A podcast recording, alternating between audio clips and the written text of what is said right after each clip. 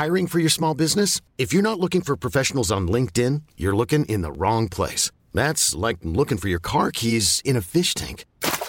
LinkedIn helps you hire professionals you can't find anywhere else, even those who aren't actively searching for a new job but might be open to the perfect role. In a given month, over 70% of LinkedIn users don't even visit other leading job sites. So start looking in the right place. With LinkedIn, you can hire professionals like a professional. Post your free job on linkedin.com slash achieve today. Gabriel Attal quitte l'éducation nationale et devient le Premier ministre de la France en remplacement de Elisabeth Borne. Alors que retenir des 20 mois d'Elisabeth Borne à Matignon? Pourquoi cette démission? Pourquoi ce changement? Quel chantier attendent aussi euh, Gabriel Attal? Salut c'est Hugo, j'espère que vous allez bien malgré euh, ce froid. On est parti ensemble pour une nouvelle plongée dans l'actualité en une dizaine de minutes. C'est donc officiel, Elisabeth Borne a remis la démission de son gouvernement ce lundi en fin d'après-midi au président de la République qui l'a accepté. De son côté, Elisabeth Borne a notamment je cite, la volonté du chef de l'État de nommer un nouveau Premier ministre, qui sous-entend donc que la décision euh, vient d'Emmanuel Macron, ce qui est assez évident dans ce genre de situation, c'est clairement eh bien, une décision de la part euh, du président. Alors déjà, que retenir factuellement des 20 mois d'Elisabeth Borne au poste de Premier ministre ou de Première ministre? Eh bien déjà, ce qu'on peut noter, c'est que Elisabeth Borne était seulement la deuxième femme Première ministre de l'histoire de la République française. La première, c'était Édith Cresson, qui a été euh, la Première ministre de François Mitterrand entre 19 1991 et 1992. Elle a été nommée euh, première ministre suite à la réélection d'Emmanuel Macron euh, en mai 2022 en remplacement donc de Jean Castex. Pendant ce temps donc, en tant que première ministre, c'est 41 projets de loi qui ont été adoptés selon le site de l'Assemblée nationale. Évidemment, parmi elles, eh bien, il y en a qui sont euh, connus, qui ont beaucoup fait débat et qui pour certaines étaient très contestés. On peut penser à la réforme des retraites ou encore à la loi immigration. Mais il y a aussi eu des textes qui ont parfois fait moins parler sur le pouvoir d'achat, sur nucléaire ou encore sur la reconstruction suite aux émeutes de l'été dernier. En effet, pour faire passer des lois malgré le fait que le camp d'Emmanuel Macron n'a pas de majorité absolue à l'Assemblée nationale, eh bien, elle a eu recours 23 fois à cet article 49 alinéa 3 de la Constitution, qui est donc euh, la norme suprême en France, et le 49.3 qui permet donc de faire passer une loi sans le vote des députés. Alors 23 49.3, c'est beaucoup, c'est un 49.3 on peut dire productif, sachant que le record absolu revient à l'ancien Premier ministre de François Mitterrand, c'est Michel Rocard, qui l'a utilisé 28 euh, fois, mais en l'occurrence c'était sur une période plus longue, entre 1988 et 1991. Alors dans le même temps, ce qu'on peut noter, c'est que Elisabeth Borne a dû affronter 31 motions de censure, des motions de censure qui permettent, si elles sont votées ou si elle est votée par plus de la moitié des députés, de ne pas adopter la loi qui est associée à cette motion de censure et de renverser le gouvernement. Cependant donc, vous l'aurez peut-être remarqué, aucune motion de censure n'a été adoptée par l'Assemblée nationale et donc, eh bien, euh, Elisabeth Borne est restée à son poste. Elle a tout de même dû faire face à une motion de rejet qui a été adoptée avant le début du vote sur le projet de loi sur l'immigration euh, mi-décembre. Une motion de rejet qui a obligé le gouvernement à faire passer le texte en commission mixte paritaire.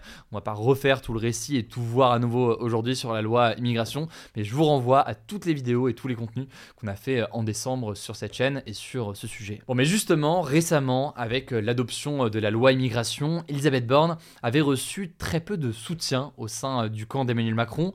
Il y avait aussi eu un départ dans son gouvernement avec le ministre de la Santé, Aurélien Rousseau, qui avait démissionné. La première ministre était donc assez affaiblie ces dernières semaines et Emmanuel Macron a donc choisi de tenter de relancer son quinquennat d'un point de vue à minima de communication en changeant donc euh, de Premier ministre. Cela dit, il faut quand même le noter, vous la verrez tout de même encore, en tout cas si vous suivez euh, les séances à l'Assemblée euh, nationale, puisque en effet, elle va devenir députée du Calvados dans le camp de la majorité présidentielle, puisqu'elle avait été réélue en 2022 dans la foulée de la présidentielle. Ça vient en tout cas clôturer 7 ans passés au sein du gouvernement, puisque avant d'être Première ministre, elle avait été ministre des Transports, de la Transition écologique ou encore du Travail. Dans une déclaration, elle s'est dite fière du travail accompli pendant 20 mois et plus globalement donc son bilan général. Vous l'aurez compris, c'est donc Gabriel Attal qui la remplace. À seulement 34 ans, c'est le plus jeune Premier ministre de l'histoire de la République. Devient aussi le premier chef de gouvernement ouvertement homosexuel en France.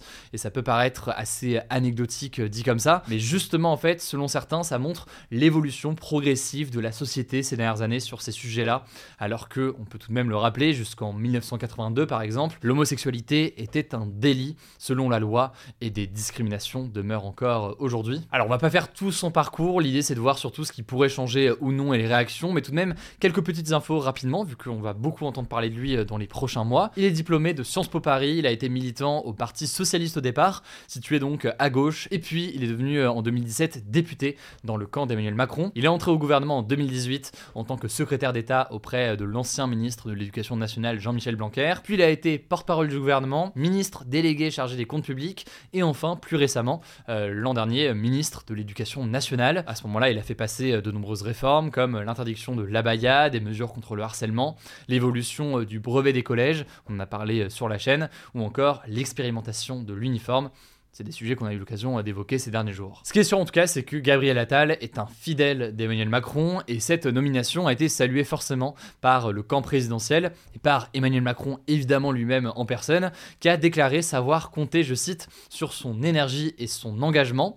Mais l'opposition a aussi réagi. Le leader de la France Insoumise, Jean-Luc Mélenchon, a réagi sur X, estimant, je cite, qu'Attal retrouve son poste de porte-parole, la fonction de Premier ministre disparaît, le monarque présidentiel gouverne seul avec sa cour. Marine Le Pen, de son côté, la chef du groupe Rassemblement National à l'Assemblée, se demande, je cite, que peuvent espérer les Français de ce quatrième Premier ministre et de ce cinquième gouvernement en sept ans, estimant, je cite toujours, qu'ils sont lassés de ce balai péril des ambitions et des égaux. Alors maintenant, quels sont les chantiers qui attendent Gabriel Attal? Le premier, en tout cas l'un des premiers, c'est les élections européennes qui doivent se tenir au mois de juin, alors que le camp d'Emmanuel Macron notamment est très largement distancé dans les sondages par le Rassemblement National. Il y a aussi deux réformes importantes celle sur la fin de vie. Il y a aussi la question de l'inscription de l'avortement dans la Constitution. Il y a aussi la question de l'emploi avec des prix qui continuent à augmenter. Et enfin, d'un point de vue d'ailleurs de l'économie, eh bien Bruno Le Maire presse le gouvernement de réduire bien plus que cela le déficit public, donc l'écart entre les recettes et les dépenses de l'État. On verra donc ce qu'il en est. En tout cas, le gouvernement de Gabriel Attal devrait être annoncé dans les prochains jours. Il n'y aura pas forcément que des nouveautés, il y aura sûrement des personnes que l'on voyait déjà dans les précédents gouvernements.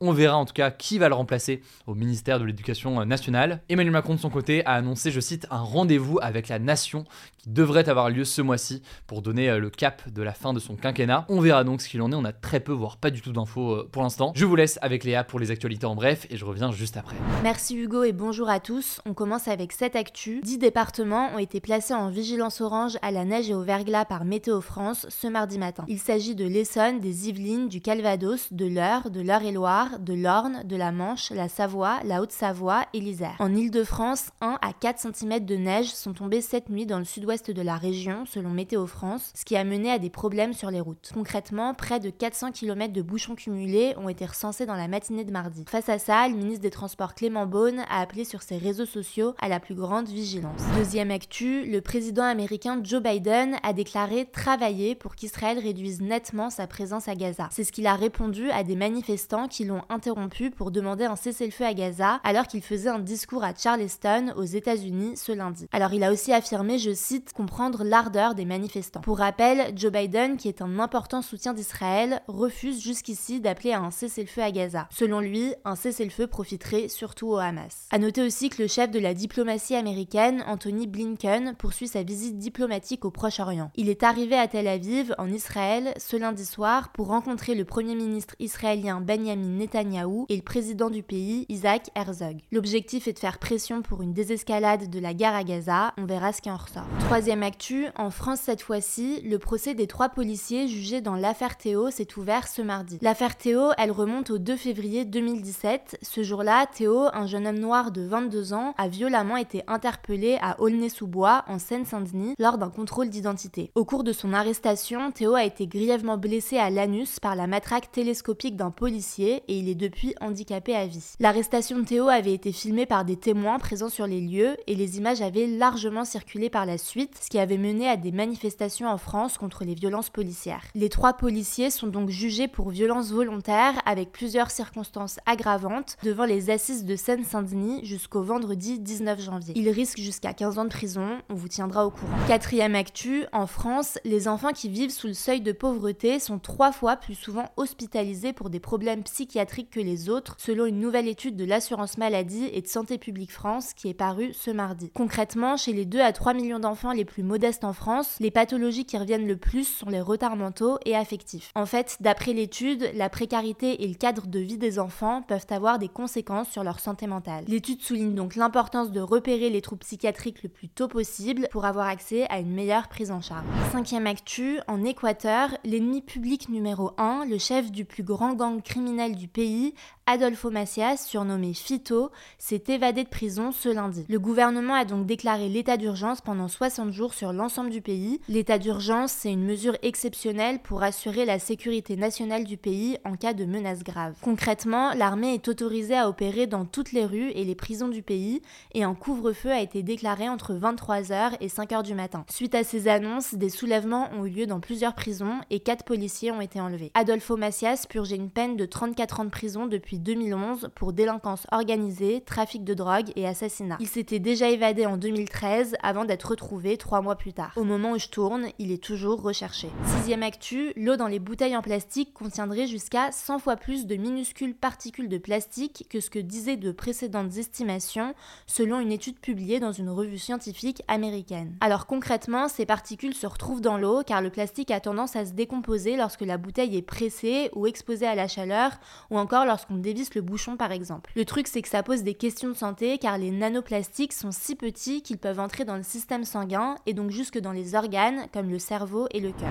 Septième actu, en Pologne, face à une grosse vague de froid, un refuge animalier situé dans la ville de Cracovie a demandé de l'aide aux habitants pour qu'ils puissent accueillir temporairement certains de leurs chiens car ils n'avaient plus assez de place au chaud. Finalement, le refuge a annoncé ce dimanche que tous les chiens avaient été placés dans une famille d'accueil grâce à un élan de solidarité des habitants de la région. Police a même recueilli un chiot au commissariat. Ces derniers jours, des températures négatives avaient atteint jusqu'à moins 23 degrés dans certaines parties du sud du pays. Dernière actu, et c'est une autre bonne nouvelle, la SNCF a mis en vente ce mardi à 19 euros ou moins près de 100 000 billets de train Ouigo, donc ces trains low cost. L'offre est disponible jusqu'à ce mercredi pour des voyages prévus entre le 10 janvier et le 8 février. Ça concerne plus de 50 destinations en France comme Lille, Marseille ou Montpellier. Alors cette offre, elle concerne aussi bien les Ouigo grande vitesse que les trains classiques qui circulent à vitesse réduite. Les premiers arrivés seront les premiers servis, on vous met le lien en description. Voilà, c'est la fin de ce résumé de l'actualité du jour. Évidemment, pensez à vous abonner pour ne pas rater le suivant, quelle que soit d'ailleurs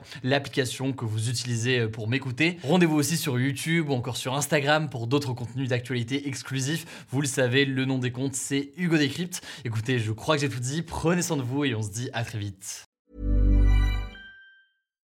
When you need mealtime inspiration, it's worth shopping Kroger, where you'll find over 30,000 mouthwatering choices that excite your inner foodie. And no matter what tasty choice you make, you'll enjoy our everyday low prices, plus extra ways to save, like digital coupons worth over $600 each week. You can also save up to $1 off per gallon at the pump with fuel points. More savings and more inspiring flavors make shopping Kroger worth it every time. Kroger, fresh for everyone. Fuel restrictions apply.